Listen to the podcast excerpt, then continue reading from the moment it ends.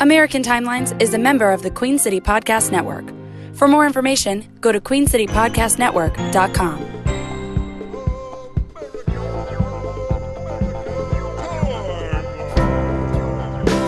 Somehow I'm obsessed with time. Come on, tell me about the time. Had it all in my head tonight. Had the time of my life when the words all come down like birds on Tuesday. Ladies. stop. Hello, ladies. No, no. Hello. Hello. No, no, no, no. Welcome to another episode of American, American Timelines. Hello. I'm Amy. and I am B. Arthur's former personal assistant on the set of Maud. No, that's Joe. And this is the podcast. Gary Flanges. Oh, okay. That wasn't. That wasn't. that's Gary terrible. P.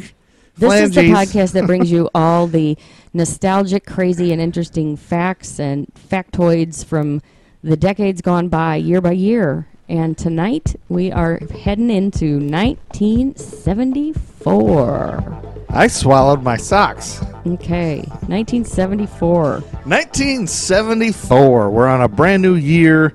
How long sorry, we it- start a new year? I'm sorry that it took us three episodes to finish 1973. That's why it was hard. It was hard to come up with three weird things. I mean, yeah, it's harder for you, but uh, for me, everything I'm finding in the 70s is just so dang interesting. I know, I know. That I got to delve more. I got to know more. That's and, right. and you can't just like touch on these things when it's like, wait, what the hell happened? Right, I get it. So we got to expound on some shit. I'm hip, baby, You know as what I they said mean? in the '70s. I'm hip. And so part of this is learning. It's a history podcast. We're learning history. Yep, that's and right. so it's an educational for the children. You should have your elementary school kids listen to this fucking podcast. No, all right. What's the first event that Well- we're going to talk about? Before we get in, we got some corrections and apologies from last episode to do. Oh, Okay? all right. And you uh, owe our listeners an apology now because what? you uh, you insisted, and you're so convincing of a person that you're always sure you're right. You're so convincing that you had both me and our special guest Muppet, our beautiful red cheeked buddy Muppet, Mhm. our guest last week. You had us both convinced that Mork from Ork was not on Happy Days. you well, were so here's sure. the thing.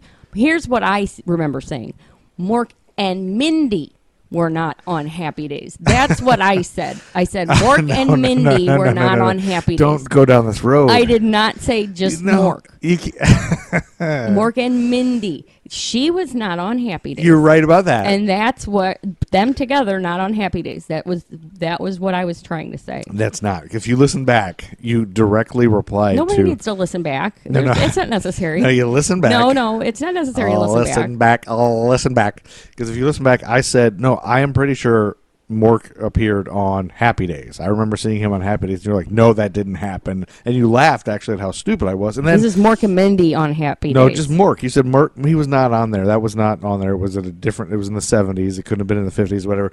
And and you even convinced Muppet that he was like, oh, you're right. I have Pam Dauber mixed with uh, Cindy Williams. Like he completely I think he got was so joking about scared. that. No, no, he wasn't joking. He doesn't joke. He doesn't kid about. But Cindy Williams movies. isn't on Happy Days either. Yeah, she was.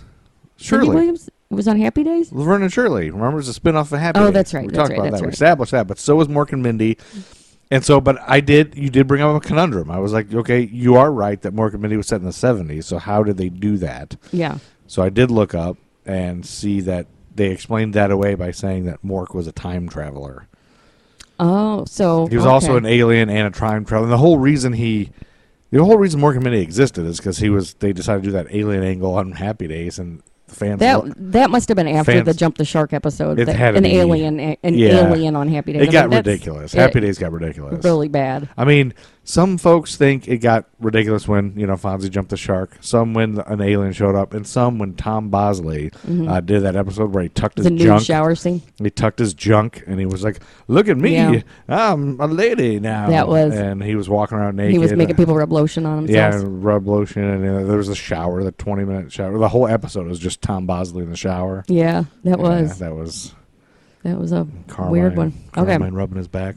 Um, is Anyway. that all for corrections and apologies? Um, no, I think ah, crap. There was another one too, but I've forgotten since. Is it Uh, another thing I supposedly did? or No, said? I- well, no. Randy Savage. The it was the it was the Tampa Tarpons was Nobody the, cares about that. the team that he was playing on, the minor league team that I couldn't Nobody, remember. not one human being When he- listening cares about when he that. debuted as the Spider in wrestling, it was the off season of, of baseball. So um, Okay. but there was that. But there's probably I think there was one other thing All that, right. that was probably television related that we got wrong. That you were like, oh, I think this, and you're like, dead wrong. Oh, okay. But I can't remember that. So All if I right. remember, You'll, I'm later- sure you'll remember it and wake me up in the middle of the night to tell Oh, me. I will, and then we will come downstairs and record this podcast. Yep. All right. Uh, the correction. Okay, but let's jump right into 1974, shall we? All right. 74. Do you know anybody born in 74? I'm sure I do. I think uh, Name them all. Joy and Katie were both at 74. Were they? I My think. Oh. brother Andy was born in 1974 Yeah. in July. Um, as we do, I like to jump into some things that don't really have dates, but they're notably 1974. Some quotes. Okay. Some famous quotes from 1974 were, um, or, or slogans were "Tastes great, less filling." Okay. That began in 1974. You know what product that's for? Tastes great, less filling. God, it, it's on the tip of my tongue. No, it's not. It's in your Oh. gut. Tastes great, less filling. Is- great. was it a soda? No, beer. oh, it was a beer. Yeah, because less filling, tastes great because you want Was to it drink a bunch Bud of beer. Light or Miller Light? Miller Light. Miller Light. Yep. Okay. Yep. Yes. and if that went you- on for a long time. It That was tastes great, forever. less yeah, filling. I think 'cause- it's still going. Maybe. I don't, I don't know about that, but oh, don't try to deny. I it. won't. I won't s- insist that I'm right. I wouldn't because you've learned Yeah. that every time you insist you're right, you're dead wrong. mm-hmm. But my favorite thing about this was when I was a kid, and anytime you'd ride the Gemini Mhm. at Cedar Point in Ohio, Mm-hmm. there's like two cars there's a red car and a blue car like series of cars and you're riding at the same time with another car and you're kind of racing them Yeah. uh, and then one goes ahead and uh, one time when i was on that ride people started an argument a chant on one of the cars one would yell taste great and the other car would yell less filling That's and they really would yell stupid. taste great less filling we do it the whole time That's uh, really it stupid. was really stupid but i was a kid and i thought that was the You thought coolest it was thing funny. ever yeah. yeah, because everybody on the whole car participated, and there was like you know, there's like several people Mhm. in, a, in a roller coaster. I get it. Yeah, it's fun. Uh, how- Dynamite Oh, JJ. that came out Jimmy in Walker. 1974. Jimmy Walker, yeah. JJ Jimmy Walker, and do you know what we talked about this? That was a spinoff of a show. Of th- of of of. Was it All in the Family? No, that was the Jeffersons. Here- Was it was? Oh God, Here's a hint: I'm the personal assistant to the lead character on this what? show. I was earlier. I pretended to be Personal in the assistant. intros. I pretended to be Oh, B. Arthur. Oh, it was Maude. um, Maud. Yeah, Good Times was a Was it? spinoff of Maud. I don't Remember think I we knew talked that. about that? I don't remember that. Now in 1973 we talked about Florida Evans was a character on Maud, Oh, right. and then we got in that whole spin-off yeah, conversation. that's right. Where I talked about did you know that Golden Palace existed? That was yeah, a spinoff of Golden Girls. Girls. That's Because right. I found this whole website is just a list of all the spin-offs of every show. It's an awesome. How many hours did you spend on that? S- uh, when you could have been cleaning the six- house? Six and a half. Well, Mhm. you know, the house. What I find is if I don't clean the house, it just it cleans itself. So okay, we're not we're it's not like a going down this vagina. road. The house is like a vagina. All right, okay, A we're not going down self-cleaning. this. Yep. Well, I'll vagina see you is- later. It's been fun. All right. Well, Amy has left the podcast, so now it's just me. Uh, another quote for you listeners, uh, since Amy's not here. Uh, keep. Oh, she's back. Mm-hmm. I'm back. Oh, you're back. Keep your friends close, but your enemies closer. You know what that's from? No, I I don't.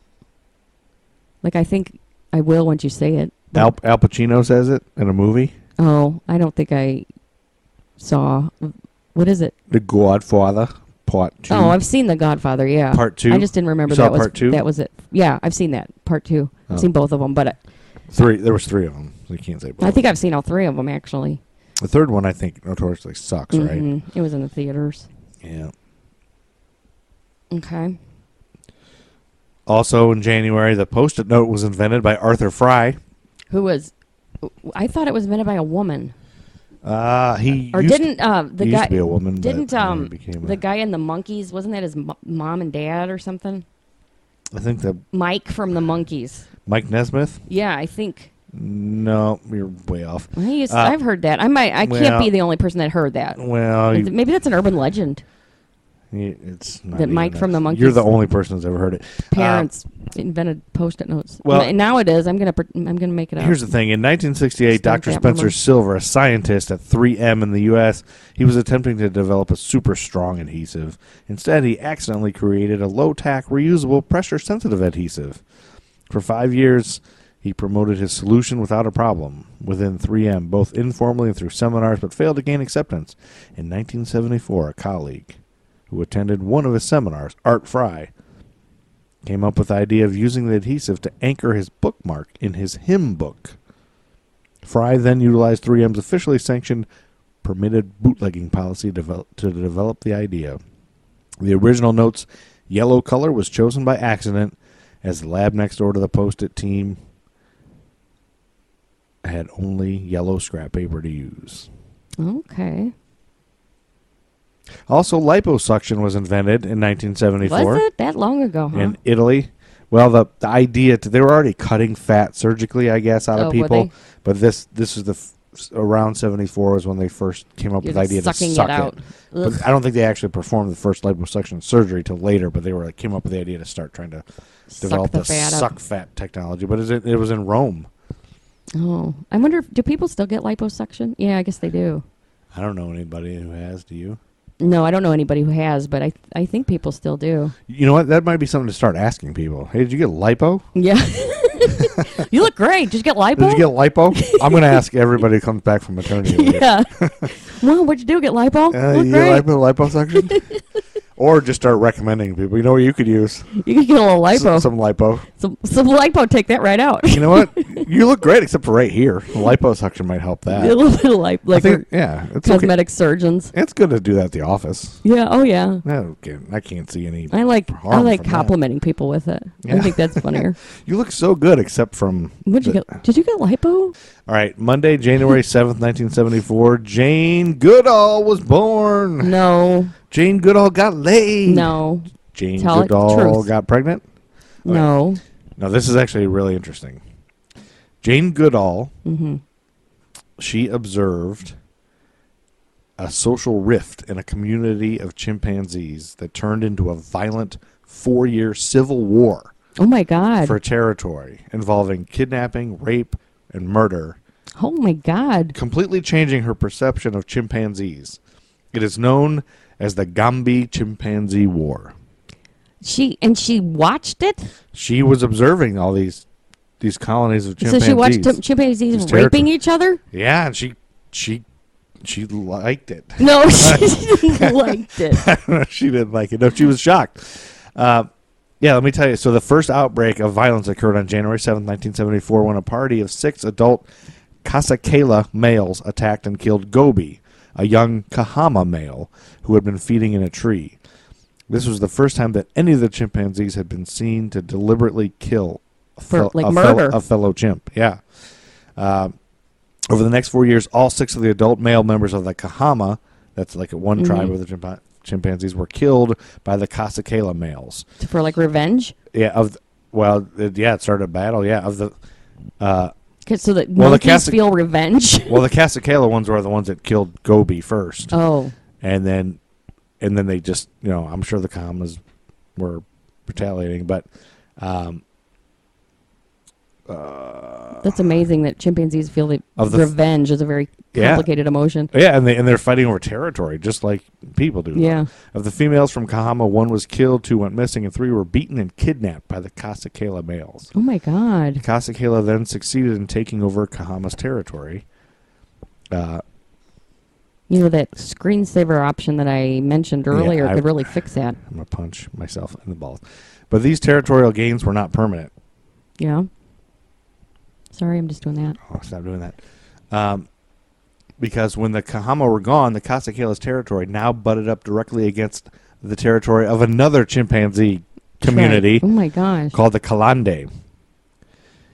Uh, and they had superior strength. you think the chimpanzees come up with those strength and names? Numbers. Yeah. Do you think they, they sat around and what what we, what should we be called? Well, and that's hey the- guys, well, that's the funny part of it is uh, Jane Goodall kind of has a quote about this outbreak where she was shocked by it, and um, she calls them by their names that she's given them, like Which- Sniffles and Rudolph and, and all that stuff. I can't believe. Uh, Sniffles raped Rudolph Yeah. so badly. yeah, Rudolph uh, grabbed the drank the blood right out of Sniffles' skull. It's really uh, Jeez. really upset. Um, and Pepe uh, ripped the skin off of Fido and started hitting again and quivering the body of Goliath, one of his childhood heroes. Uh, What? so there's all kinds of just like she was just like shocked. Um, Wow. But it really revealed to Jane Goodall the dark side of chimpanzee behavior. Yeah. Um, Chimpanzees are assholes. I, uh, well, they're just like you know, us. there was a chimpanzee that killed that ripped like a woman's us. face off. She she had Recently? it as a pet. It was Yeah, in right. The, I think it was in the 2000s. well, they're wild animals. yeah, she had it as a pet, and It's it, a wild it animal. became an adult, and it ripped her face off. yes. Or you shouldn't have It this killed and it killed her, but I mean her face. It's a was- wild animal. oh, I know. I just lady. I mean, I'm God, not. I trying- heard that I'm not- 911 call. oh, why? Why did you listen to Because that? I don't know. I'm something's wrong with me. Something is wrong with you. Why would you listen to that? It was on a podcast. Last podcast on the left was playing Ah, Lord. Oh 911 calls. and I listened to that How episode. could you listen to that? I don't know. Like uh, you know, get it Spotify or something. Get a playlist. Listening to Gosh, there's, 911 calls. there's so many music apps out there. You can just listen to some pleasant songs. You don't have to listen to 911 calls. Ah, there's something wrong with you. That's the crux of the thing. Like, what? Why are we doing this? I like Maud, and you like to listen to 911 calls. It's just, you know, watch Three's Company reruns for once. It's like, Hall- it's it's it's, a almost light, Halloween, airy, you know. fluffy. It's kind of Halloweenish. Anyway, not to be um, judgmental of that lady, but if you bring a wild animal into your house, you Yes. can't be upset when it rips your face off. Yeah. Saturday, January 12th, 1974, the Steve Miller Band knocks Jim Croce off the Billboard number one spot Yeah. with a song Who? who from their wait a 1973 minute, who- album, who The is it? Joker. Oh, Steve Miller. Band. Okay. Do you know what song it is?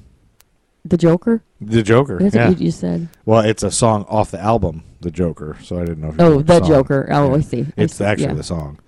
Uh, it's one of two Steve Miller Band songs that featured the uh, incorrect word "pompatus." the pompatus of love. Yeah, which isn't a word because I speak on the, The pompatus pompatus of of love. love. But I guess I it- always thought I just didn't hear. I just didn't understand what they were really saying. yeah, I thought it was just some word that I didn't kno- know, and I never thought to Google it. But uh, it's actually a word that he misheard from another song, uh, a Vernon Green And- song, what an idiot. and Vernon Green actually. The word that Vernon Green used, he actually makes it up. He made up the word called puppetoots, meaning a paper doll erotic fantasy figure. Uh, and Steve Miller misheard What? that word on a song and thought he said pompatus. What an idiot. Why would you put that in your song if you didn't even know what the word was? So you just made up the spelling and everything? I guess. Because you'd find out it doesn't exist the minute you try to s- look it up to find out how to spell it. Well, why would he look it up? Google didn't exist then. He's not going to But go there's look in a dictionaries. diction- You think he's going to go look in a dictionary? If you're going to write a, s- a formal song and have like the lyrics in the jacket and he's all that. Steve fucking Miller. Wow. I don't care for that song anyways. I'm a joker. I'm a toker. Yeah, I'm a midnight. yeah you, al- you already Joker. fucked it up. I must have It's a joker, a smoker, a midnight smoker. toker. yeah, midnight toker. Okay. Um, you're the cutest thing that all I right, ever all right, did all right, see. all right, all right. Really love your Stop it. peaches, wanna shake your tree. Well, then here's the thing. He wrote that under a peach tree What? when somebody came by and shook it. No, you're making some shit and he up was now. like, "Oh, I really love your peaches." Wanna All shake-" right, okay, what's that's Not next? true, but that song. No, this is a little trivia about that song. no, now you're gonna make some other shit up. I Oh, can this is tell. actually true. I can tell. It's- no, this is true. It's not even. It's not about him. It's more about me and how that song is only No. meaningful to me because when I got my first car in high school that I could only afford to buy because I was in a horrible car accident yeah. and Jim Jaco was driving his insurance gave me money so I was able to buy a car with that money. Jeez. Uh, so otherwise, I wouldn't have had a car in high school. Mm-hmm. But I bought a Ford Tempo. Mhm. There was a tape in the Nobody tape that- cares about all this Yeah, stuff in nobody this cares about history that. with your cars. Steve Miller Band. so the you had Joker. to listen. You had to listen to that all the time. Yeah, that was the only tape in there. And they told me this was the car of the wife of the of the wife of the guy who owns the dealership. Okay. which was a Ford Tempo. So why would he not give her something better? I know, really. It was a Ford dealership. So what do you want? And then Jane Goodall had another chimpanzee. She did. War. No, I'm just kidding. Sunday, January 13th, 1974 was the Super Bowl. Super right. Bowl 8. All right. What do we got to hear I about was this? but the pause was cuz I was reading the Roman numerals. Oh, And yeah, I always have to take a minute like see how many little lines there are. at least you can. I don't think our the children. I I I. I don't think they just they Well, why would Teach you it teach anymore. them? Why do you teach? Why does anybody because so you can read shit like that so you can read the Super Bowl, what Super Bowl it is. That's the or only reason. whatever it is. You can read. There's clocks that still have Roman numerals on them. You're a clock. You want to guess what the Super Bowl ad price was? Oh God, I don't think we did it in '73, did we? We did it in the first episode of 73. We but now did? that we spread it out in three And episodes, I can't remember what it was. What is it like? Eight hundred thousand, eight hundred fifty thousand. No, remember when we went jump back to the 70s. Oh, I thought it was already six hundred thousand, or maybe I'm thinking of sixteen thousand. Maybe it was that low. No, I have no idea. Just we tell were me. we were at the, like 80 grand. oh, it was 80, 85,000. And that's at 103, Okay, 103,000. that was thrilling. yeah. that's Go through right. all those numbers. Uh, you know, I should start looking up the Super Bowl actual ads and like Yeah. read them. Popular Super Bowl, popular commercials from the years. Oh, why didn't we do that? Why didn't we do that, honey? Why don't we do that? Why don't well, we we got do that? time. Okay. To do we it in the gotta- next We gotta do episode. that. We, should have did that in the should. eighties. Oh, we should have done that in the Oh, let's eighties. go back to the eighties. We're idiots. Let's start over. Let's start over. Okay. Nobody- Welcome no- to nineteen eighty. Ladies and gentlemen, welcome to American Timeline, the podcast that brings you a bunch of stupid shit that you don't want All to right. listen to. Uh, okay. Uh, anyway, it was, not, uh, it was the Super Bowl was the Minnesota Vikings Oh. and the crappy Miami Dolphins. Uh, f uh, the Dolphins, uh, they won the game Oh, the Dolphins won. 24 to 7. Imagine that. Yeah, Vikings have never won a Super Bowl. They lost. Imagine they lost four. that. Lost four. Uh, this was the second consecutive Super Bowl for the stupid Dolphins. The first team to do so since the Green Bay Packers and Super Bowls one and two, and the first AFL AFC team to do so. Okay. It was at Rice Stadium in Houston, Texas, and this was the first time the Super Bowl was ven- the Super Bowl venue was not home to that of an NFL franchise Oh. Okay. this is the last Super Bowl to feature goalposts at the front of the end zone. They were moved to the back of the end zone the next season. Okay. I, I have no idea what the fuck that means. You know how like I I don't know, know if I- where the goalpost is. you know how the yeah. goalpost like where Yeah. the kick is in the back of the end zone there. Yeah, like they I when they guess so. run, they touch down. Randy Moss like put his butt up Right. against the one time the one guy hit it. It used to be stupidly at the front of the end zone. So you when you run, there's a good chance you're going to hit it because it's like to get to the end zone, you got to get past the goal. You got to go around the goalpost in the middle. Okay. So people were hitting it and bumping into it all the time, and So it's like in the hurting- middle of the football field? kind like no, the middle of the field's here, but here's the end zone. It was in the front of the end zone instead of the back of the end zone Okay. the back of the end zone, you can run into the end zone anywhere to score. Yeah. But a lot of times people would hit that damn goalpost. Okay. Well, good thing they figured that out. Yeah, that was stupid that they did that. And uh, do you want to know who sang the national anthem? No. Charlie Pride did. Is that country singer? Charlie Pride. I think that's a country singer. He was a prideful fella. I think he sang. I don't know what Charlie Pride did. I guess I gotta look up his bio. guess I gotta find Not out right now, Charlie you're Pride. not Yeah, gonna. Charlie Pride. We gotta find out. No. Right now. Yeah. We not. What's next? Um, also, that um, remember that Connie Hamsey who slept with all those dudes, the Yeah. groupie. Yep. She probably banged Charlie Pride too. Okay. Yeah. Good thing we brought her back up for that. Saturday, January 19th, 1974, we got a new number one song. Al Wilson takes Al- over the Billboard charts. Al Wilson. Who is that? Al Wilson, you don't know who he is? Oh. No. No. What a kind of a singer name is that? Al Wilson? I'm Al Wilson. It sounds like an, your neighbor. Well, I do have a neighbor named Al Wilson. He gives, you know, he can't. Keeps Al, mooning you every Al time just, you drive by. Well, he that and and every time he mows the lawn, it's a different spot. Like, where does your yard end and where does mine? Yeah, How that's come such a last thing. time, Al, you stopped mowing here and I had to mow this part, and then this time you mowed farther over? Are you? So is that's this fine, a euphemism Al for Wilson. trimming your pubes? Well, Is this a big, big metaphorical story about him and you and you're trimming each other's pubes again? you show me somebody who hasn't trimmed their neighbor's pubes, and I'll show you a guy with Oh, a, touche, a lot of skin tags and a gross gut. touche. I Anyway, Al Wilson sang a song called "Show and Tell." don't. I, I probably know it if you play it. I don't want to show and tell. no, Miss you that's now. not how it goes. Yeah, Idiot. idiot. You're an That's a har- idiot. That's harsh. play that, sing that song. No, it is. Terrence Trent D'Arby and Al Wilson are the same guy. Not a, not a wish it well, and it well. You don't even. Show and tell, and tell, and a show and tell. All right. Al Wilson, show and tell. Actually, I don't know the song at all. I don't think I've ever heard it.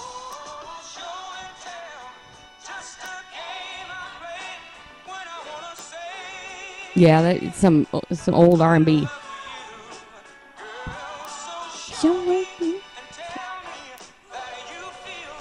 I don't know who Al Wilson is, but I bet he got a lot of ladies. You got a lot of puss.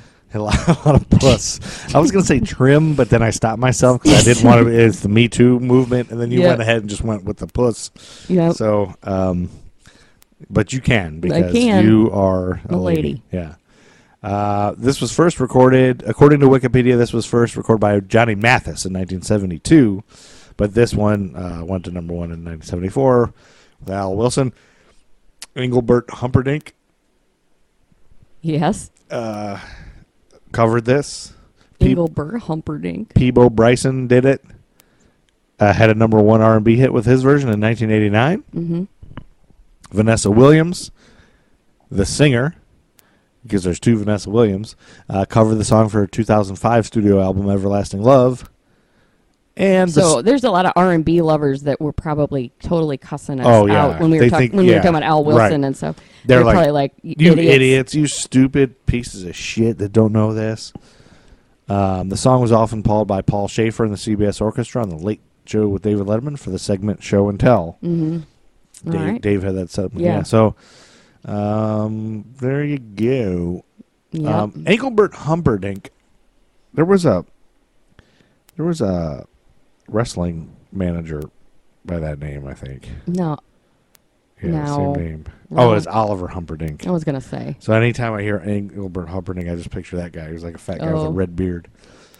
And then Saturday, January twenty sixth, 1974, Al Wilson is now off the number one spot, and Ringo Starr has replaced him Yeah. with a song that I find very controversial and Oh, really? and wrong. Like again, it's back into this whole raping children thing. Um, Okay. that we write songs about having sex with children, and everybody just accepts it, and that's fine. What is Now the- I was wrong. Ben was about a mouse. It was a movie about a mouse, yeah. Okay. a rat or whatever. So I realized that. But if you hadn't known that, it would sound like Michael Jackson singing about a love affair with an old man. But this one, Ringo Starr, the song is called "You're 16." You're 16. You Yeah. know that song? I think You're It- It, 16 sounds in like your a mind. 50s Like, song. you're- yeah, it's yeah, a- it is a 60 it is a 50 song that he redid. yeah. I know that song. But still n- why didn't anybody in the 50s why didn't they think that was wrong? Like a, g- a grown guess man because- singing about the kid, the a lot of times who was singing were teenagers too. no. No, no. No. No, it's a grown man singing this. But to- how many? There, a lot of people covered it. I think you right? must have you must have been able to be to date 16-year-olds when you're 16 you're beautiful in your mind. Yeah.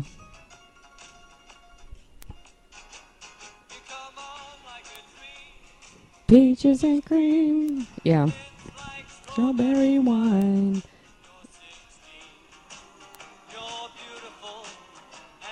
Because they sing it, honey. And then I the thought it was singer, like maybe the somebody singing singers about that his are, daughter. No, the singers that are singing it are singing it with their fans in mind, and their fans are all teenagers, and so they want they're go- they're going to sing songs that appeal to teenagers because they're the then ones he- listening. But then he talks about kissing them. yeah, so he's he- they're they're thinking about their fans. So if there's a a boy who would would listen to the song and imagine himself singing it to his girlfriend. I mean, they're they're making the songs for the fans to enjoy. Well, in the video, it's Ringo Starr, a fully grown man with a beard, You're singing. ridiculous. He, no, and he made a video of it where he's singing this to a 16 year old girl, and he's like kissing her. Well, that's weird. That and is it's played weird. by played by Carrie Fisher. what? Yeah, in the video. Oh. Okay, we like can I'm turn it gonna off. Mm. kiss you. I'm gonna It's a dumb song. put it in you, and all this stuff. No, they don't say that. No, yeah, they do. They, Pervert. they say horrible things. Um, but here's the thing. So this song, uh, Paul McCartney is is is credited on the liner notes as having played the solo on a kazoo.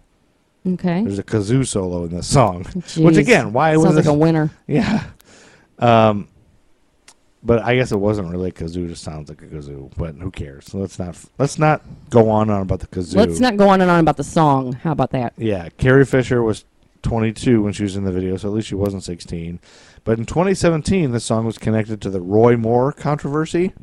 Oh, Remember the whole Roy Moore thing, and Yeah. they talked about him wanting to date high school girls when he was in his 20s, and Yeah. he'd go to high school football games, pick up 16-year-olds. Uh, Breitbart editor Joel Pollack, during an interview on CNN, said, "You know, in 1973, Ringo Starr hit number one on the Billboard charts with the song "You're 16, You're Beautiful in Your Mind." In your mind, Pollack said, uh, he was like 30 something, singing about a 16-year-old. You want to take take away Ringo Starr's achievement?"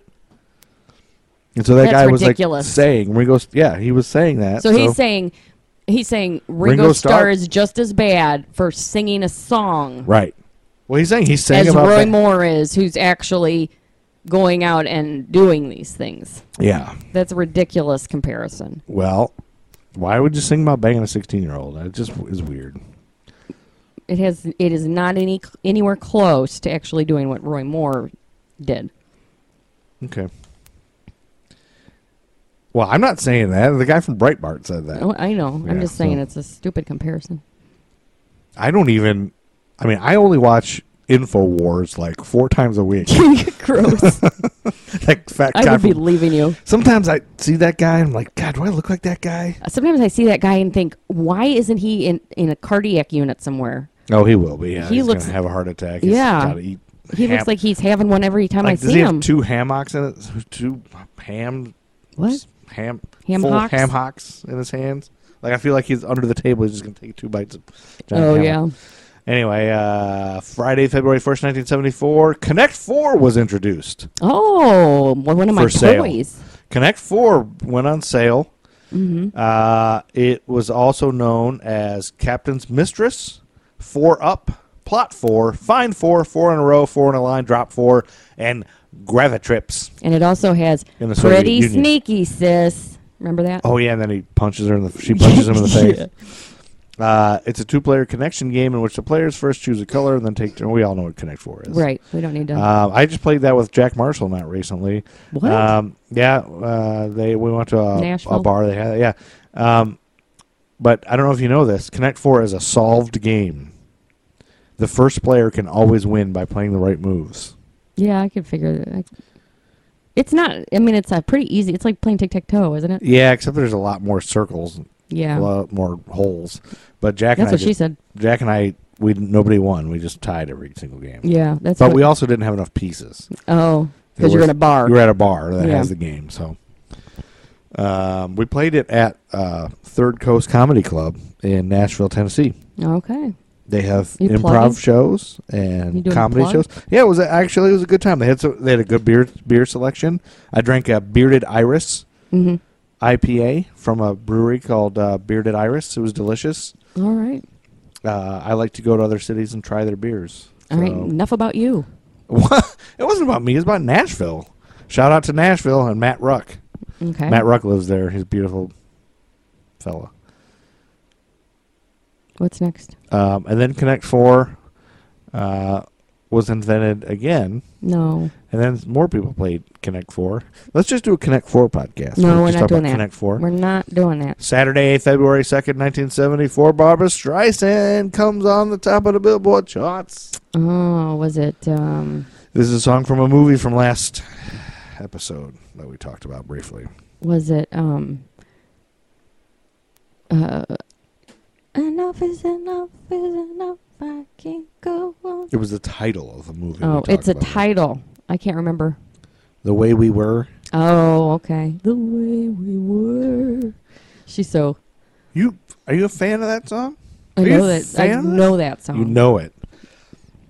I'm not a big Barbara Streisand I fan. I I loathe it. You I, loathe it. I loathe Barbara Streisand. It's a strong feeling. I can't. Don McAllister's gonna have your head on a I platter. just you know for somebody like I really love Don McAllister, but we have nothing in common at all. Nothing. No, you, the only thing we have in common, Don and I, is alcohol. We Yeah. both love to drink. That's all that matters. That's all that. It, it takes. is all that matters. That's all Uh, it takes. Because I don't. I mean, he is a bar. Like he goes home and he just plays Barbara Streisand songs and movies and dresses up like Barbara Streisand. He does not dress up and like Barbara sing- Streisand. and s- makes soup in his apartment and songs and dances around. No, Probably. he doesn't. if I never hear the song again, it'll Yeah. be too damn soon. Yeah. Okay. It sucks. It's terrible. She's awful. Like, why would you li- like what? What is appealing about that? Her voice or anything? It's just yeah. I don't get it. I just don't get it. This Uh-huh. Well, is that's why terrible. you're not. You're a straight man. I, yeah, I mean, I guess that's. I mean, if you want to just lump people in categories, uh, Oh, I see how you are. I don't see gender, so I don't, I'm not sure that I'm a straight man. I don't even know that I'm a man. I don't see gender. I don't see race. I don't see color. I don't see Okay. sex. What's next? No, but let me tell you about the the way we were. Okay. Oh, God, does anybody care about any of this? No. She's- uh, it helped. Apparently, this song helped revive her career. It was like struggling before Oh, this, okay. apparently, but um, and now she won't even like play all cities in the country. Like she wouldn't dare set foot in a lot of states because she's too good for everybody. Oh, okay. Um, bu- bu- bu- bu- this was the most. ah, this is sad to say. The Way We Were was 1974's most successful recording in the United States. Was it really? Yeah. Isn't that terrible? Well, a lot of people, sentimental people. Why do people like that? It's so dumb All right. and shitty. Can we move on now? it's just. Uh, you I, made I your mean, point. it's just no. Marvin Hamlish wrote it. Wrote that song, by the way. Okay. Marvin Hamlish. Okay. The only thing I know about Marvin Hamlish is he's got a funny name. yeah, that's true. I like that name. But uh no, I just I just you know, I got to a point where I listened to the song and I was I just like I think I just lost all faith in humanity and at the same time I realized, well, this is why we have wars and All right. Uh, strife because this, like people like this. So what's This the is not point? that bad. Wars and strife. What's wrong with you? No, I mean this is why the world is the way it is because there are people who like that. That's so silly. I'm sorry, I just All right. What's there's no, next? I've lost all hope in humanity.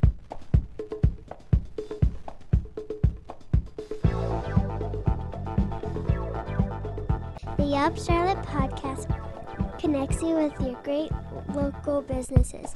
The podcast includes events, reviews, and interviews fe- featuring the people and businesses that make Charlotte NC the vibrant, dynamic city it is. The bi weekly show is hosted by Yelp Charlotte's Senior Community and Marketing Director Nikki Wolf. And recent guests have included former Carolina Panthers Steve Ice Up Sun Smith and Heather McDonald from Cup Crazed. Find out who's making things happen in Charlotte with the Yup Charlotte podcast. Bye. Now it's your turn, I think. It's time Oh, for your okay. your stupid crap or whatever it is. My stupid crap or whatever it is. your stupid murder story where you're going to talk about children being raped and murdered and bloodied and faces being Nope. ripped off no. by chimpanzees. All right. In 1974, Yes. a group of left wing radicals calling themselves the Symbionese Liberation Army Oh, the SLA. stormed into Berkeley, Ca- into the Berkeley, California apartment of publishing heiress Patty Hearst, and after smashing a wine bottle across her fiance's face, dragged her away into the night. Who these people were and what happened to their victim after they ran off with her has since become the stuff of American legend. Oh, the, this is a big one. This is a big one that, and I can't wait to hear about this because I've always heard this name. And I've heard this as a reference, but I've never really delved into it or known exactly what. Well, get hold on to Ridiculous. your tits because here we go. In the space of just a few months, a wealthy white woman from a famous family was abducted, converted to revolutionary Maoism, started making videos denouncing her own father as a pig, and then joined her comrades in a series of violent bank robberies. I think we need more uh, high profile kidnappings. Later, when a third of her fellow revolutionaries died in a shootout with police on live TV, the manhunt for Patty Hearst occupied daily media coverage and finally ended with Comrade Tanya, as she no- now called herself, being captured and charged for her crimes. Oh, she changed her name. So, this is the story of um, Patty Hearst kidnapping. Yes. In 1973, a small group of young, radical, self proclaimed anti fascists in California Antifa. founded the Symbionese Liberation Army. Most were former Berkeley students, like Nancy Ling, who came from an upper middle class family in San Francisco. She got an English degree in 1967. Sim- when you say Symbionese, Symbionese. Symbionese, what is that? What's Symbion? Symbi- um, I'll tell you. I'll, oh, it'll come up. explain that? Okay. Um, in 1973, she was working at an, at an orange juice stand on the Berkeley campus. Selling orange juice? She also An orange juice dealt stand. blackjack topless at a tourist attraction in San Francisco. Hey, topless. top- Blackjack. Topless blackjack dealer selling orange juice on the side of the road. Would that be good naked or bad naked? That would be good naked. You think Oh, uh, to deal with blackjack? uh, well, yeah. I mean, if she's juggling while she's doing it, maybe a bit bad. But it's like, you know. But you and I have different op- different opinions on uh, good naked versus bad Yeah, naked. I that's think there's not like for ladies, there's not much bad. For guys, like eh, almost everything they're doing is bad naked. It's so gross. All right. So the next, uh, another one was Camilla Hall. She was a social worker from Minnesota who had quit her job and Camilla moved to Hall, Berkeley, y'all. She's a social worker. where she lived off her family's trust fund and wrote radical poetry as well as created line drawings that she tried to sell on the street. Well, maybe if she had to work a little, a couple know. days in her life, she wouldn't. But if she was a social worker, that's hard work. But she left that. She quit her job and moved, it, Oh, moved she to Berkeley. went into social work thinking it'd be a good thing. Yeah. But then once she got a job, she was like, "No, this is hard work. I ain't doing this because I'm going to live off my family's money, and so I'm going to be a radical, crazy person because I don't know Right. what it's like to live for a earn a dollar." Another typical member of the group was Willie Wolf, the son of an They work anesthesiologist for from it all. Connecticut, who had graduated from a Massachusetts prep school in 1967 and went to Berkeley to study anthropology. Wait, this is an anesthesiologist. His son, Oh. son of an Oh, anesthesiologist. son of an anesthesiologist. So while he was visiting prison inmates for a class, Wolf, who had started calling himself Cujo, Yeah. m- met a radical black bank robber named Donald DeFries, Oh, now that guy sounds cool. who would soon become the leader of the fledgling SLA. oh. You're just going to skim over that this guy started calling himself Cujo? Uh, No well, comment Cu- on that? Well, I mean, that's a badass name. I mean, I would call myself Cujo too if I was a All right. rabid dog. But now, who he was the son of a Anesthesiologist. anesthesiologist. But tell me more about this DeFreeze fellow. All right, 'cause he's so- the one who sounds cool to me. he called himself General Marshal Sink Mutembe. He escaped from states from Sal- Saladad State Prison on March 5th, 1973. You mean the same day Tim Conway and Sha Na Na were on the new Bill Cosby show? Yes. And that's the same day that those. Remember that last uh, last year we talked about those New York Yankees pitchers that swapped their wives. Mm-hmm. That's the day they announced they were swapping their wives. They had that press conference where they said, "Hey, we're wife swapping." Remember that? Yes, I do. Oh, that's the same day. Is it? Yeah. Okay. That works. So that was happening in Bill society Cosby has a lot of skin tags on his face. on his face. Are those skin tags or is that something else? I don't know, but it's gross. Well, maybe if he didn't have those, he wouldn't have to drug women and rape them. I, all right. We're moving on. Well, okay. the, uh, Tim Conway and Shannon Na were on the new Bill Cosby show, and while Shannon Na was performing, Bill Cosby was probably yes, he probably was. raping someone. Okay, so he um, escaped from his prison on this date by just walking away from a work detail. What? He, there was just one guard there who, who left. One idiot left guard him there. He quit his job that day. Uh, I don't know. He just left, and so he just walked away, and he entered his. Sometimes I think about that. What if a prisoner? What if a like? I had a job once that I just walked away. I just left and I never went back. yeah, What if a prison guard decided to do that one day and he's out got like He's the twenty only five one. prisoners out Yeah. in the yard somewhere? So then he went into the Symbionese, Symbionese SLA. That's LA, he, y'all. um, they put him in safe houses. They sheltered him from police, and then he started writing manifestos. And he designed the SLA's seven-headed cobra symbol. Wait, hold on. Say what? So he got out of prison. He escaped from prison, and then he started doing what? He was in safe houses. Where did he find these safe houses? The s- the SLA members, th- those all these white girls and Mm, Yeah, these, rich wh- kids. these white rich kids. who were they s- trying, they yeah. were they sheltered him Yeah, and hid him, and he started writing manifestos, and then he came Okay. up with the symbol for the SLA. yeah. and That was. and the then he came up with the seven-headed- name and it's from he liked the word symbiotic Yeah. and then he so that's where he got. the that's where he got Symbionese. symbionese from So it's not even a. Yeah. Sounds like it's a country or somewhere. no but- it, yeah, it does And they yeah. So the logo is like a seven-headed snake or something. seven-headed cobra Seven-headed cobra. So it's kind of like it's Hydra, hail Hydra, yeah it's hail Hydra. stupid it's pretty probably- stupid if you think about it Probably got out of a comic book. So, um, the manifestos and other assorted writings offered little in the way of a clear mission statement. Sure. Death to the fascist insect that preys upon the life of the people, read one communique widely I can- offered up as a group's as the group's motto. I actually like that one. Otherwise, according to the New York Times, the group's splintered rhetoric on cultural, racial, and sexual oppression was nearly random. But on August 21st, they released a declaration of war against the United States. It's weird that they they would declare war on the United States the same time the Teamsters Union and the AFL-CIO's United Farm Workers Union came to a settlement with regard to organizing grape growers in California. Oh, okay. That's kind of a historical thing. Yeah, in deal. response, uh, Cesar Chavez called an end to the UFW grape strike. There was a grape strike. That's it was right. a, it was a nationwide boycott of California's non-union grapes, Yep. lettuce, and and Gallo wines was stepped up.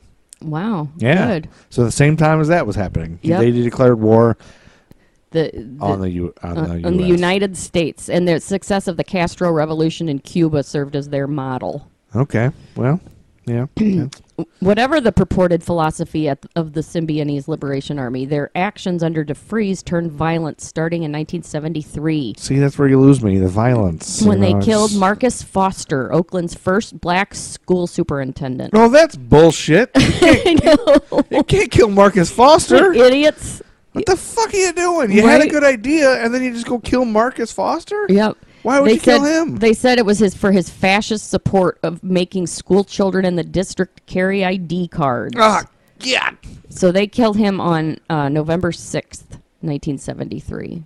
Ah, f- just for making kids have IDs. Yeah, Poor Marcus Foster. He's doing a good thing. and He's breaking the glass ceiling. he was very um, popular with the left and with uh, the black community. Marcus Foster was. was, Boy, yeah. sh- yeah. and and then in Damn fact, he- hero.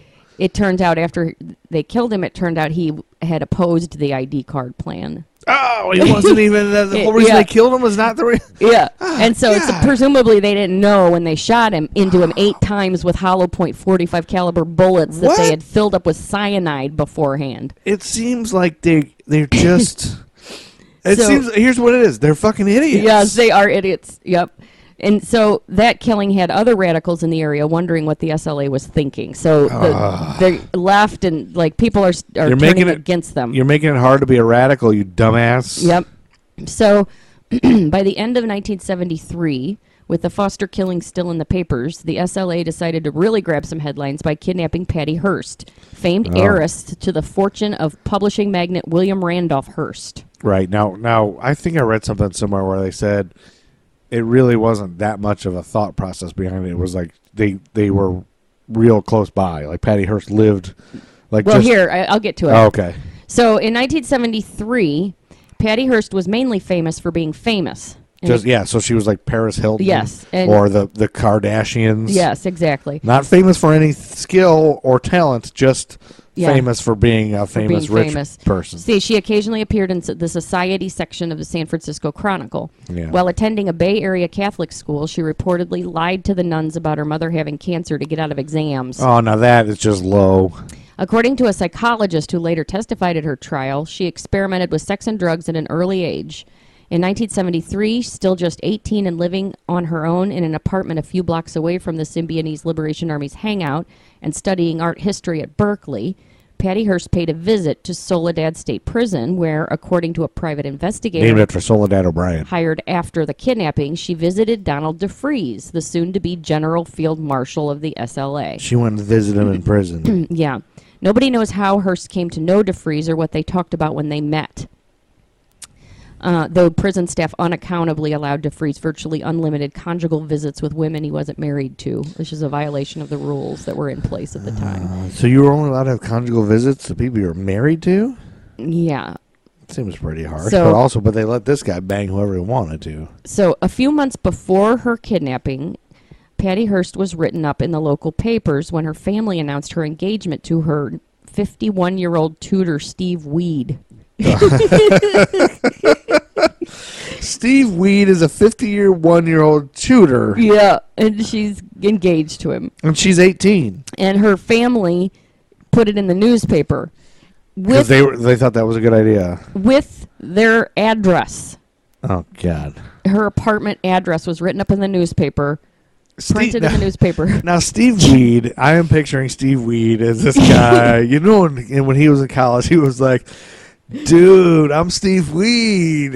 I'm the g- hookup, you know? And like, he was just like the cool dude, the smoking weed, but he wasn't because he's a tutor. So he wasn't He's a that. nerdy guy. You want Steve Weed He's to a be the skinny, cool, nerdy guy. skinny, nerdy, 51 year old guy with an 18. You know, I think that's what Skid Row song 18 in Life was based on this. Oh, it could be. 18 and life, you got it. All right. 18 You're getting and way li- off topic here. Probably not. I don't know. All right, so on February 4th, 1974, Patty and her fiance were together in her apartment. Wait, they were in her apartment, probably getting ready to watch Bill Bixby in The Magician. Okay. Uh, I think we cut this out of the last show, but Bill Bixby before the Incredible Hulk was on a show called The Magician, where he was um, a magician. It was the cases of a, s- a stage magician escape artist who moonlights as an amateur crime fighter, and they were like hour long episodes about Bill Bixby. And Okay. on Monday, February fourth, he uh, this episode he was performing on board of the Queen Mary. Oh, you got all stuffed up for all of a sudden. Yeah. Uh, You are On this episode, the magician is performing on board of the Queen Mary when masked robbers interrupt his act. And his friend Ed Cassidy, played by William Shatner, is blamed for the robbery, and Tony Blake sets out to prove his innocence. Okay, That so show was on. They were about to watch it. and she's only wearing a nightgown. Oh, she's wearing a nightgown watching The Magician in bed. So when a group of three Symbionese Liberation Army members burst through her door and grabbed her, they bust in, and she's already met with this one guy, so she already has contact with him. one of the Then they printed her kidnappers head. grabbed a bottle of wine that Hearst had been sharing with Weed and smashed it across his head, knocking him out. Oh, no. And he's like, I'm never going to know how The Magician ends. The group then bundled Hearst into the trunk of a waiting car, fired several rounds into the apartment building, and sped off. Holy shit. She'll never know. And that show's going to be canceled soon. She'll never know the ending. So, eight days later, the SLA released a statement threatening to execute their prisoner of war and demanding the release of Russell Little, one of the group's founders, who was then sitting in jail for the murder of the school superintendent. It was this letter that ended with the phrase that has widely come to define the group death to the fascist insect that preys upon the life of the people. That's funny because I have a actually have that as a tramp stamp right, Yeah, I know you do. right yeah. above my uh, butt. Yeah. At the time of her abduction, Patty Hearst was an affluent white woman who was seized in the most dramatic way a politically radical group of, hu- hum- of humanities students could arrange. Naturally, the incident was an instant hit with the media, which devoted acres of print to developments in the case and biographies of every known member of the SLA. According to her own later accounts, Patty Hearst spent much of her time locked in a closet at the SLA safe house, where she was subjected to Maoist consciousness raising sessions and repeatedly raped by various members of the group. With Patty Hearst captive, the SLA used its newfound notoriety to the fullest. Right after the kidnapping, when Donald DeFries put out the statement demanding the release of Russell Little, the SLA also demanded that Hearst's rich father pay $70 to every needy person in California in the form of free groceries. Seventy dollars. That's it. Yeah, and free groceries But the total of that every to person every in needy need, person that's in gotta be, like, California. hundreds of thousands of dollars probably. So Randolph Hearst, Patty Hearst's father, immediately took out a $2 million loan on Okay. February 19th. yeah. And he gave the money to a group he hastily founded called People in Need. While they're making the threats, before he took the money out, Blazing Saddles came out. The Oh, it number did. the number one movie of the year. That's a great movie. the number one highest grossing movie of the year anyway. Yeah. Um, um, and you know when they first screened that for Warner Brothers executives, almost nobody laughed, and the movie was not going to be released. And then Mel, Oh, man. Mel Brooks quickly set up a, another screening for studios employees, and those regular folks laughed uproari- uproarious, uproariously Mm. and- throughout the movie, and they decided to take a chance on it. And so regular rich It's a people classic yeah. now. Yep. Uh, and there is a man. Uh, if you look at around one hour and twenty-seven minutes into the movie, there is a man in a sweater standing on the sidewalk watching the action in the background. They kept trying to get that guy to get out of the shot, but he kept wa- wandering back into it. And they finally just kept him in it and had him sign a waiver, and he's in the movie. No funny. Uh, and then while filming, Burton Gilliam, Lyle the henchman, uh, was having a difficult time saying the N word, especially to Cleavon Little because they really liked Cleavon Little. But finally, after several takes, uh, Little took Gilliam off to the side and he told him, It's okay because these aren't your words. And then Little jokingly added, If I thought you would say those words to me in any other situation, we'd go to Fist City. But this is all fun. Don't worry about it. Oh, that's I just good. love it because he said Fist City. And Yeah. then and then February 9th, Love Unlimited Orchestra takes over the Billboard charts Mm-hmm. with Love's theme. It's an instrumental piece recorded by Barry White's Love Unlimited Orchestra. Uh, and it's it's like a disco. It's like the, one of the first ever disco. It was like a disco instrumental song. Oh, and okay. disco started like exploding in popularity. I didn't know after that. Barry White did any instrumentals. Yeah, apparently his well, it's his his orchestra. Like Okay. I don't think he's on it at all. but Oh, okay. It's his, his the orchestra played with him. And if you watch the video on YouTube, it's just a bunch of people like on Soul Train dancing. Yeah, I, I can funny. imagine it. You just picture it. And then uh and then real quick, we're almost to February nineteenth. February seventeenth. Oh, a U.S. soldier, Robert K. Preston, stole a helicopter from Fort Meade in Maryland and flew to the White House in Washington, D.C., and hovered over the White House. And the Secret Service shot and injured him, forcing him to land. What was he doing? He received a one year prison sentence and two thousand four hundred dollars in fines.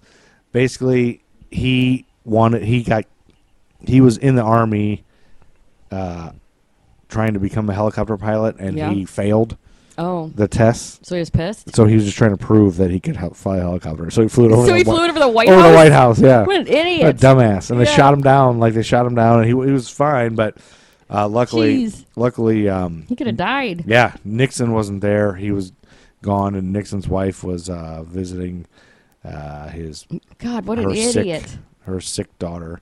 Uh, yeah, what a. I mean, he was kind of a crazy person. So, I guess so. um, and then on February nineteenth, the same night as the first American Music Awards, and Maud was on yeah. The Investment. Okay. Um, yes. Maud's a great show. So he took out the $2 million loan and gave the money to a group he hastily founded, People in Need. His good intentions came to grief, however, and the program to give away food had to be shut down when the needy people located the giveaway operation in West Oakland and started a riot that sent several people to the hospital. Oh gosh! So all the needy people. So I like the idea of the needy people getting stuff. Yeah, but then But what it- happened? there Why were did so they many people that the people in that were in the building they started throwing the food out the window at the poor people, and then Oh, no. the poor people Are fighting over were it? getting pissed, and they start throwing the food back in the window. Oh, the way they're throwing the food back because they're mad at him throwing in the yeah, food. I think so. Yeah, Ah. and then and they started a riot. Oh no! So, I thought um, they were fighting over like there'd be like No. poor people fighting over bread and stuff. No, so um, at various points, um, Patty Hearst made audio recordings that were then released to the media. The first two, made on days 9 and 13 of her captivity, were of the usual I'm okay but do what they want var- variety. Then on day 34, after the riot and the suspension of the food giveaway, the tone shifted. Here's a transcript of that third recording. Hold on. So she's still, they still don't know where she is, but No, she's just they sending don't know out where she is. recordings. Quote Mom, Dad, I've been hearing reports about the food program. So far, it sounds like you and your advisors have managed to turn it into a real disaster. You said that it was out of your hands. What you should have said was that you washed your hands of it. It sounds like most of the food is low quality. No one received any beef or lamb. Anyway, it certainly doesn't sound like the kind of food our family is used to eating. Lamb. so she was just yelling at them picky about the food because they they're were not giving giving away. them fancy food. So honest criticism, perhaps, but then on day 59, she recorded this next one. Quote, Mom, Dad, tell the poor and oppressed people of this nation what the corporate state is about to do. Warn black and poor people that they are about to be murdered down to the last man, woman, and child. Tell the people that the energy crisis is nothing more than a means to get public approval for a massive program to build nuclear power plants all over the nation. I've been given the choice of one, being released in a safe area, or two, joining the forces of the Symbionese Liberation Army and fighting for my freedom and the freedom of all oppressed people.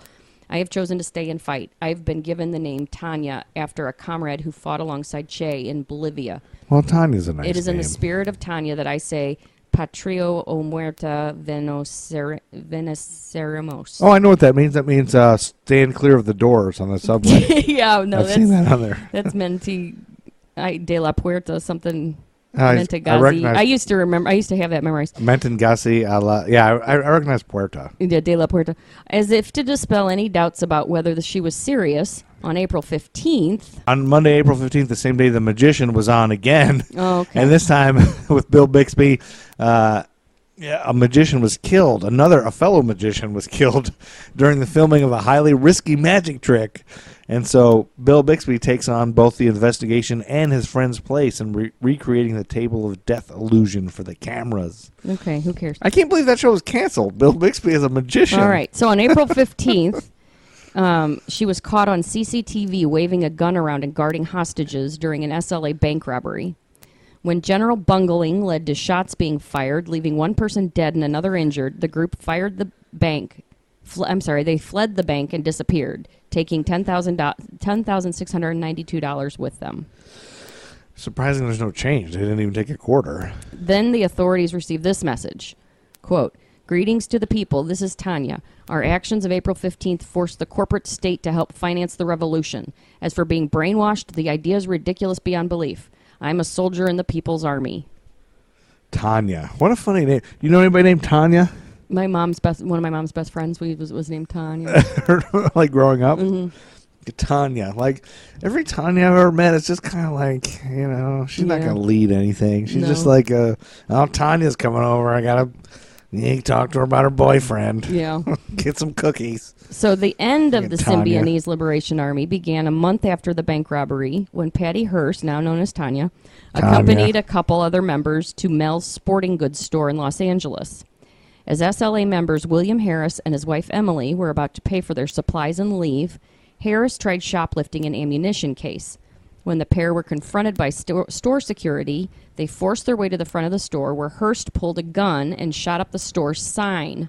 Ooh. She had been taught to shoot by her father, by the way. Oh, okay. Her dad, who uh, was happy with her marrying a 55 year old Yeah. guy named Weed. Yep.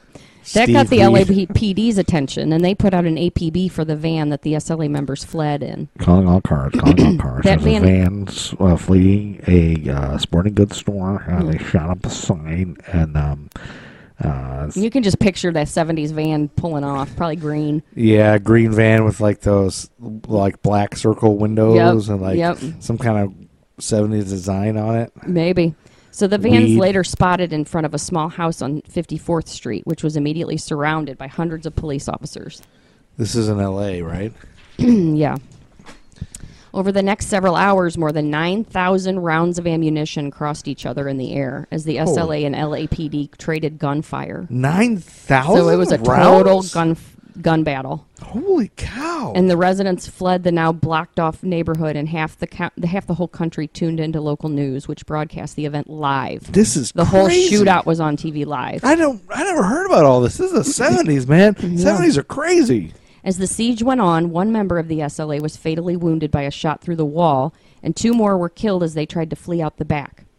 When police fired scores of gunpowder ac- actuated tear gas canisters through the window, starting a massive fire that quickly engulfed the whole place. Oh no. General Marshal Cinque Mutembe of the People's Sil- Sibini- Symbionese Liberation Army led his two surviving followers into a crawl space under the house.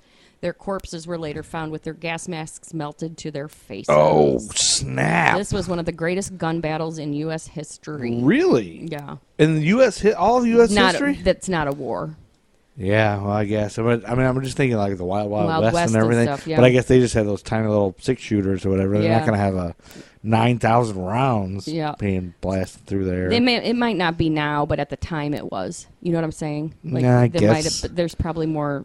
fa- More. I don't think more than this. I gun mean, this battles. is a lot. Yeah. Through it all, the only question anybody cared about, and the one that the media kept bringing up, was whether or not Patty Hearst was in the house.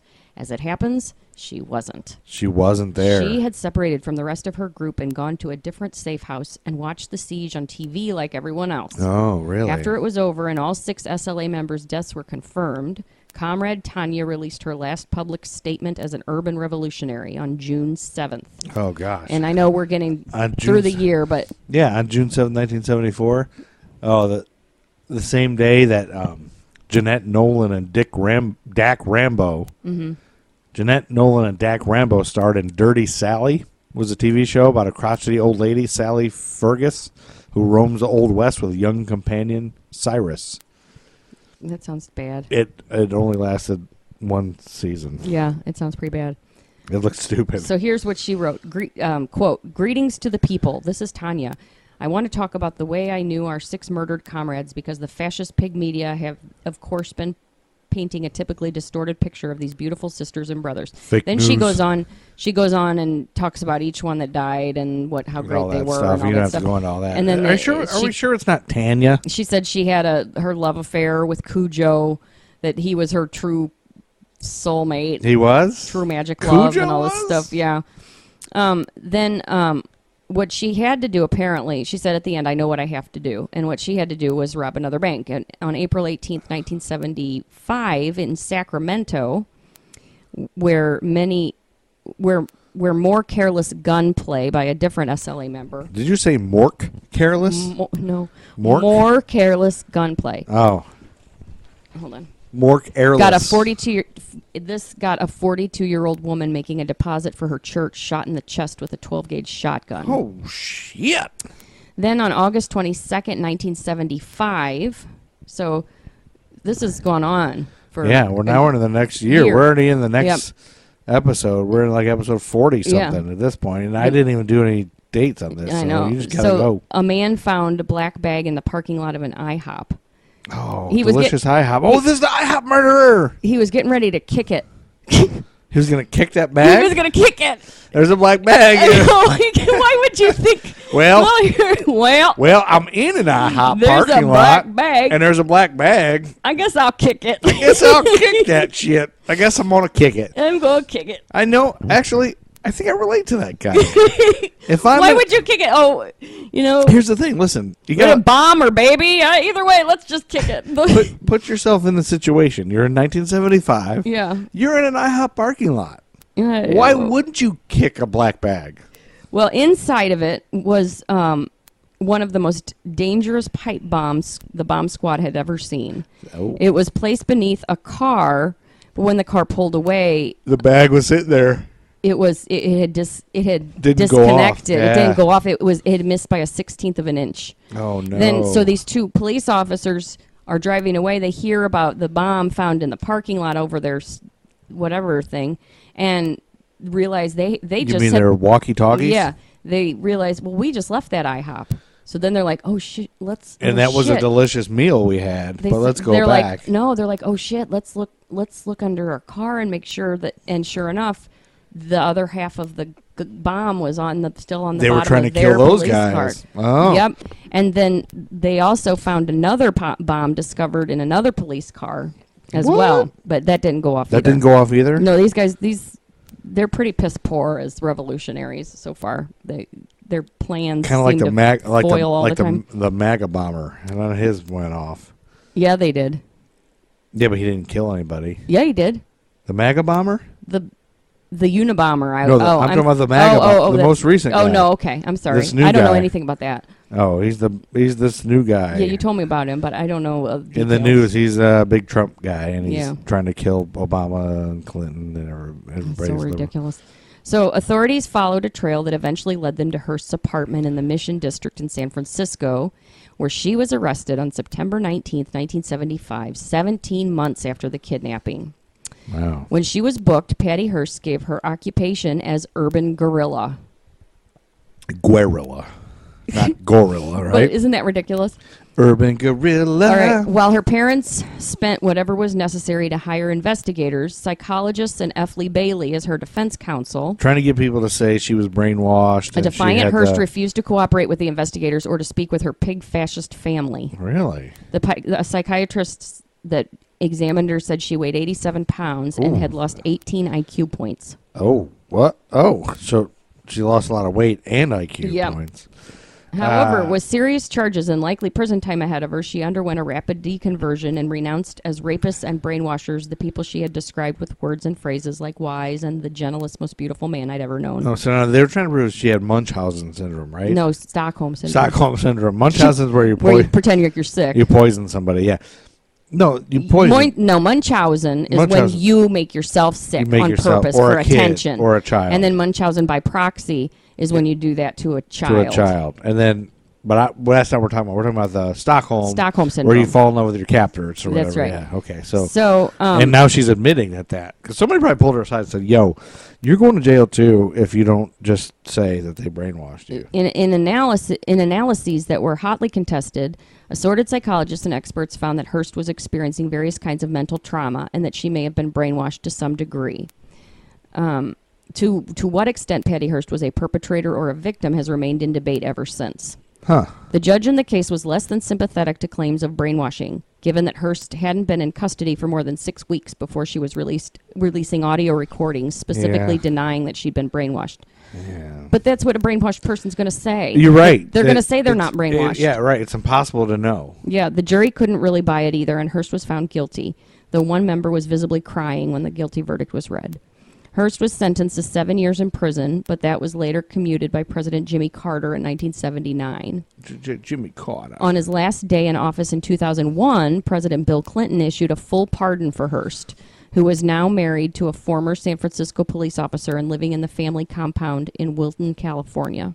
What's a family compound? oh, her big family's rich. um, yeah. Com- oh, okay. While Patty Hearst was enjoying her presidential pardon, the last remaining members of the Symbionese Liberation Army were being sent to prison.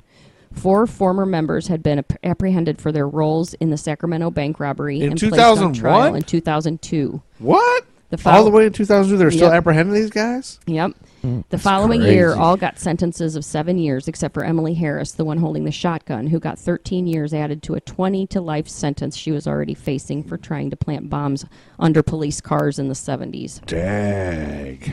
You don't, you know, here's the thing don't plant bombs on police cars and you'll Yeah. probably. Patty Hearst, who had Right. participated in all of these crimes, was granted immunity as a state witness before the trials began, but never called and so didn't have to give a statement or appear in court to address the infamous crimes. They had all they have all been released. All of the SLA members have been released from prison as of 2009. Huh. The only SLA member still in prison is Joe Romero, who killed Marcus Foster in the first action taken by the SLA. Well, that fucker should stay there because you don't kill Right. Marcus Foster. Hearst became prominent in East Coast society in fundraise in the fundraising scene, particularly involved in the Foundation for Children with I AIDS. mean, after all this? Like, Yeah. since? Yeah. Really? On February 16, 2005, Hearst's dog won the toy category in Westminster Dog Kennel Show at Madison Square What? Garden. What are we talking? what are we talking about? What are we even doing here? What? That's How the in story of Patty Hearst and the Symbionese Liberation That's Army. how it is with her dog Yep. winning the goddamn Westminster. What? She's like a socialite now. She's not. She's nobody's preventing her from participating in that. Well, why? She's pardoned, fully pardoned. Fully pardoned, You man. can't you can't do anything. That's crazy. That's well, a crazy- Stockholm syndrome is a thing. It is. It is. So it might be. She might have been completely. I mean, it's a real thing. well, and- Elizabeth Smart, yeah. same thing. And Right. now look at her. She's she's dating Jay Z What? or No. Kanye West or something. No. Maybe. What are you talking about? She's doing something. She, She was on a is? show. what? She had a. Sh- I don't know. She's. She's not gonna have a show. Or she started a You're nonprofit. crazy. Do you like She- that story? It's got a rap song. No, that was really good. Was it um, Yeah, that was really good. I'm glad you were doing that because um, Because it's a little twisty and turny. that's very twisting and turny. And I that story came up on my Yeah. research, and I was like, "Ah, I don't know if I have enough. I don't know if I. I just don't know if I have the gumption Yeah, to I know. cover that whole thing. Yeah. No, that was good. That was very interesting, and it was a crazy ride. And I've always wanted, I've always heard About that. about that Patty Hearst thing. I didn't really know, but you know who, you know who I picture. I don't know what she looks like, so I'm picturing Lisa Welchel from Facts of Life. Oh she, no, she doesn't really look like that. She's dark haired. She actually she's blonde now because she probably colors it, but Oh. she was dark haired. she was dark haired back then. Oh, in her well, in her mugshot, her famous mugshot. so I she's should picture dark-haired. Joe Polnicek. She's not very she's not very attractive. If she was a Facts of Life character, who would she be? Joe probably. Joe. Yeah. Joe. I'm like glad you throwing made him me over- go through that exercise. Throwing him over. That's what we should do with all women from now on. Oh my if you were a gosh. Facts of Life character, Which Facts who of would- Life member is she? Yeah, which Facts of Life member are you, honey? You thought about that? I don't. I think you're a tootie. Tootie. You're in trouble. All right, what's Ooh, next? make that double. I think that's all the time we have. Oh wow. Okay. Yeah, it's been well over. Okay. It's been a long time, so I think we Been should a just cut long for the. time. No, that was good. Now I'm coming back home. No, no, don't sing that. This no, that was a perfect way to end. I mean, that was a great story, and we Good. talked about a lot of shit. And we'll just we'll pick back up in let's see. March. I think no, I think uh, February twentieth. Actually, yeah, I have something that. Jeez, um, we didn't even get through February. yeah, but and this was a big one, but uh, Okay, we'll yeah. save it then. Uh, but we jumped. ar- You know, we We did jump around. well, no, we didn't much. I mean, I didn't. That's the last thing I did. But yeah, we got to February twentieth. So. Jeez, Uh, oh, man. we got a lot, It's to, a lot to do. do. We're gonna do a lot of episodes. twelve But, parter. but when you have, that's the thing. When you have these stories that are, You want to get you gotta through 'em. know. You gotta know Oh, what you have a lot of happened. questions and what happened. Uh, crazy shit happened in the seventies. That's right. You're right. Plus, we decided somewhere along the way from episode one till now, we decided, oh, let's actually do some research so we know what we're Yeah. talking about. Right. Instead And of so just now, when you do reading research, it's like Wikipedia. Mm-hmm. shit. These there's a lot of info here Yep. instead of That's right. just like just just guessing what you think happened. Because it well in the two, in the nineties and the eighties, like we lived all that, Yeah, so we we like did. kind of remembered some of it. Yep, So that's this right. we don't know any of this. So anyway, thank you for listening. Please give us five stars Yes. Rate, review, uh, on subscribe. iTunes and tell your friends, like tell your neighbors, like your family members, like grab their iPhones, look up American Timelines, give it five stars, and then throw their iPhone out the window, punch them in the face. and Don't tell do them- and- that. No, don't do any of that. Oh, don't do that part. But do the thing. Like, take their phone and do that. They don't know th- what a podcast is. It's probably true. There's like, a, there's. Sorry, I Mm, what turned my happened? microphone off. There's a bunch of ladies like in their 70s Mm. that have iPhones that don't listen to podcasts. They don't know how. You just do it. You just take your But on Oh grandma's phone. iTunes, they just grab her phone and just use it. Say, "Grandma, let me see your phone. I'll help you." And you just type in whatever Yep, American that's Timelines right. podcast and All give right. us five stars. All 'Cause, right, it's time uh, to get out of here, Chuck Berry. it's time to get out of here, Chuck Berry. It's 1974, guys. We're almost we're almost through the 70s halfway. I love I love Matt Truman. Just listen to him. Listen Yeah, to his how voice. Sexy, gorgeous man. He's fucking Prince mixed with goddamn Mick Jagger. You can't not love him. You can see him at Howard's Club H.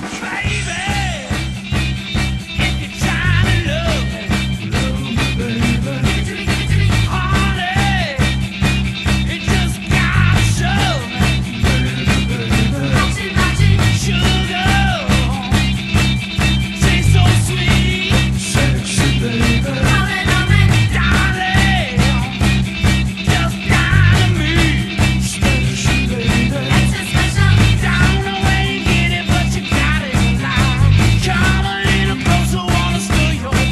You got to love me. I'm not lying. Love me, little baby. I'm not lying. She loves me, child. I'm not lying. You got to love me, love me. I'm not lying. American Timeline. American Timelines is a member of the Queen City Podcast Network. For more information, go to queencitypodcastnetwork.com.